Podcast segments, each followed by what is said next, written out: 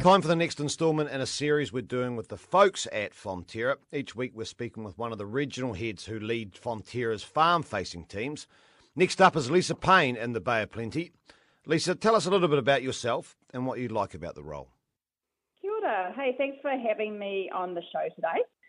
Look, I've been working in the co-op for about 18 years. Oh my goodness. Uh, initially based in Auckland in IT, and then I moved over to Milk Supply, into the milk supply part of the business in 2012.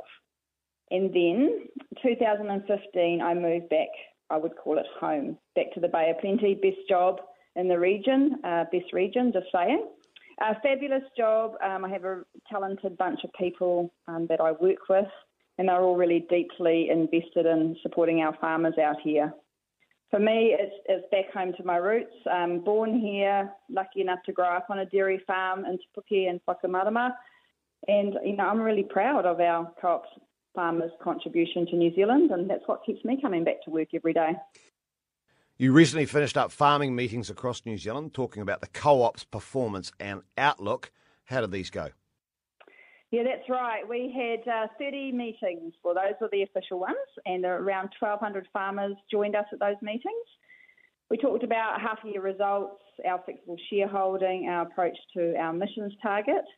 Uh, it's such a key touch point for our uh, our management and board to talk to you know farmer shareholders. Um, lots of questions and discussions.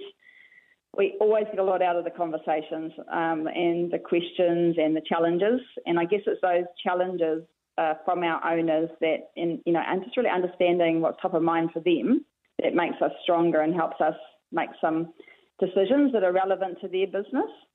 Now, one thing that stood out, uh, no surprise, I guess, is rising costs on farm being a concern for them.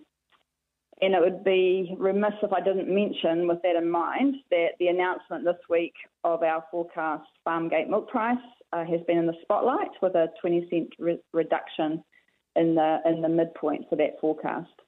You know, all, although you know the the forecast and the farm gate milk price isn't you know purely in our control; it's market driven. Um, one thing that is in our control is just you know when the payments are made, and and to that end, the um, the management team have enhanced, I would say, the the advance rate schedule and paid um, out money a bit earlier, just trying to take some of that, that initial cost pressure off that we have now.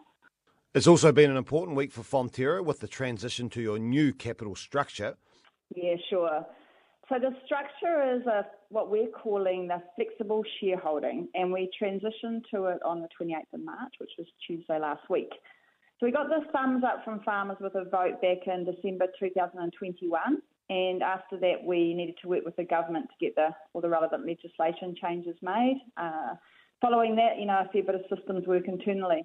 So essentially, what that means is that uh, flexible shareholding makes it easier for new farmers to join our co-op and for existing farmers to remain by giving them a greater choice about the number of shares, i.e., the, the level of investment that they need to have in the co-op at any one time. We've also expanded a bit the um, the shareholder types that can be included. So a bit more inclusive with share milkers, contract milkers and farm lessors uh, who couldn't previously hold Fonterra shares can now do so. You know, as you can probably imagine, every farmer situation is quite unique. So that's a key part of my team's role is to make sure that our farmers feel supported in you know, understanding what flexible shareholding means to them and so they can make the best decisions for their farming business. So ultimately, we think that this is going to help us build an even stronger co op that can continue to support farmers for generations to come. Thank you very much, uh, Lisa, uh, from Bay of Plenty Regional Head for Fonterra. 90% of parenting is just thinking about when you can have a break.